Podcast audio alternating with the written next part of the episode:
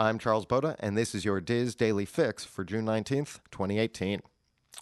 Thanks to a federal judge's approval of AT&T's acquisition of Time Warner, Comcast felt confident enough to put forth a $65 billion all-cash bid for 21st Century Fox properties, an effort to undermine Disney's buyout of the same assets with an all-stock offer of $52.4 billion.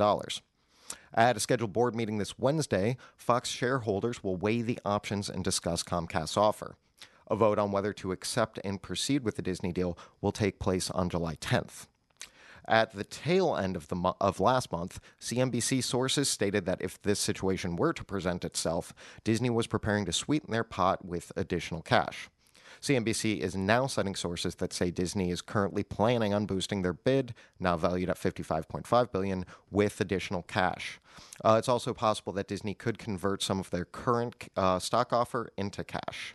If Wednesday's meeting goes in favor of Comcast, the Walt Disney Company will have five days to submit a counteroffer. Um, so basically, Disney is doing exactly what is expected in this situation, and we will find out more on Wednesday.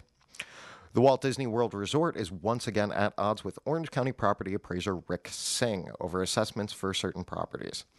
Three new lawsuits filed by Disney reference a total of 11 properties that the company believes are taxed unfairly high, including the Grand Floridian, Contemporary, Polynesian, Yacht Club, and Beach Club resorts. Disney is still involved in litigation with Singh and Orange County over tax assessments from 2015, which they are still awaiting a judge's decision on. Um, as for these new suits, according to the Orlando Sentinel, a Disney spokeswoman said in an email that the Grand Floridian's market value increased by 286% from 2014 to 2015. While the actual value dropped slightly from 2016 to 2017, the current value is still based off that original 286% increase. The lawsuit states that the uh, tax bills were based on the Orange County property appraiser's assessments of the Grand Floridian Resort at 183 million, the Contemporary Resort at 113 million, and the Poly at 93 million. Numerous properties were listed in the suits, including the Magic Kingdom's parking lot and entrance exit roads, which were assessed at around 8 million. Now, the Yacht and Beach Club resorts are a continuous source of conflict between Disney and the county. Uh, Disney is contesting the 206 million 2017 assessment in these lawsuits, saying that they ex- uh, exceed the market value, while they are still waiting on a judge's ruling over the 2015 assessments, which Singh's office said they had appraised at 353 million dollars, and Disney wants dropped to 180 million. In a Monday interview, Singh said. For someone to say that we're using inappropriate methodology is ludicrous. Um, if a courtroom confrontation couldn't be avoided, he stated, We will vigorously defend our values because we are confident of our values. Disney responded by saying, The increases in the assessments of our property continue to be unreasonable and unjustified due to the county's ongoing use of unfair methodology that is wholly inappropriate and not based on economic reality. We have no choice but to once again take action to dispute these errors by the property appraiser. We look forward to presenting our case in court. Now, Singh's office has also seen assessment lawsuits from Universal Orlando and SeaWorld in very recent history, so uh, this is not uncommon. Now, if you're a baby or someone who knows a baby, then the Disneyland Resort has made some additions that you may or may not be pleased to hear about. Beginning today, the baby care centers at the Disneyland Resort will be adding vending machines with items that guests need for their infant, including formula, diapers, baby food, and sunscreen. Cast members in the centers used to sell them directly to guests, but now those items are only available in vending machines. And the machines will only take credit cards, and no annual pass holder discounts will be available. The Baby Care Center at Disneyland Park is located at the end of Main Street near First Aid, and the one at Disney California Adventure is located near Ghirardelli. Or Ghirardelli. I've never asked someone how to properly pronounce that. I think it's with a soft G. Ghirardelli?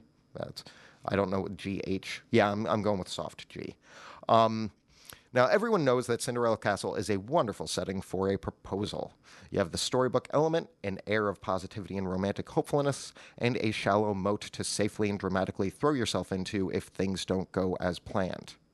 Now, as good a location as it is, it's best to know all of your options. So, in today's featured article, Kate Joseph gives you some of those. Check out five romantic proposal spots at Walt Disney World that aren't in front of the castle today. Tomorrow, be on the lookout for the next installment in Tom Bell's monthly staff column, It's Not the Size of the Castle, um, where Tom elaborates on the question Is Disneyland becoming too adult? You can give that a read tomorrow at noon. Now, trending on the boards today is a thread where the newest update to the My Disney, uh, My Disney Experience app is being discussed. In the thread, posters are talking about the addition of bus times, along with speculation on how this uh, update will improve the next Walt Disney World vacation. Visit the Theme Parks Attractions and Strategies forums on disboards.com and look for the thread entitled Bus Times Now Available in My Disney Experience that was started by our Disney rumors and news moderator, Art Teets. All right, join us today at 1 o'clock for the Dis Unplugged Walt Disney World edition, where we'll cover this week's news and engage in some lively Disney discussions. You can check that out on disunplugged.com at 1 p.m. today. Uh, for your weather today, Orlando will have mostly sunny skies with a high of 93 and a low of 75. Those in Anaheim will have their usually cloudy morning, followed by sunny skies with a high of 81 and a low of 63. For information on everything I've covered, go to wdwinfo.com slash dailyfix, and that will be it for me today. But join us again tomorrow for another installment of your Dis Daily Fix.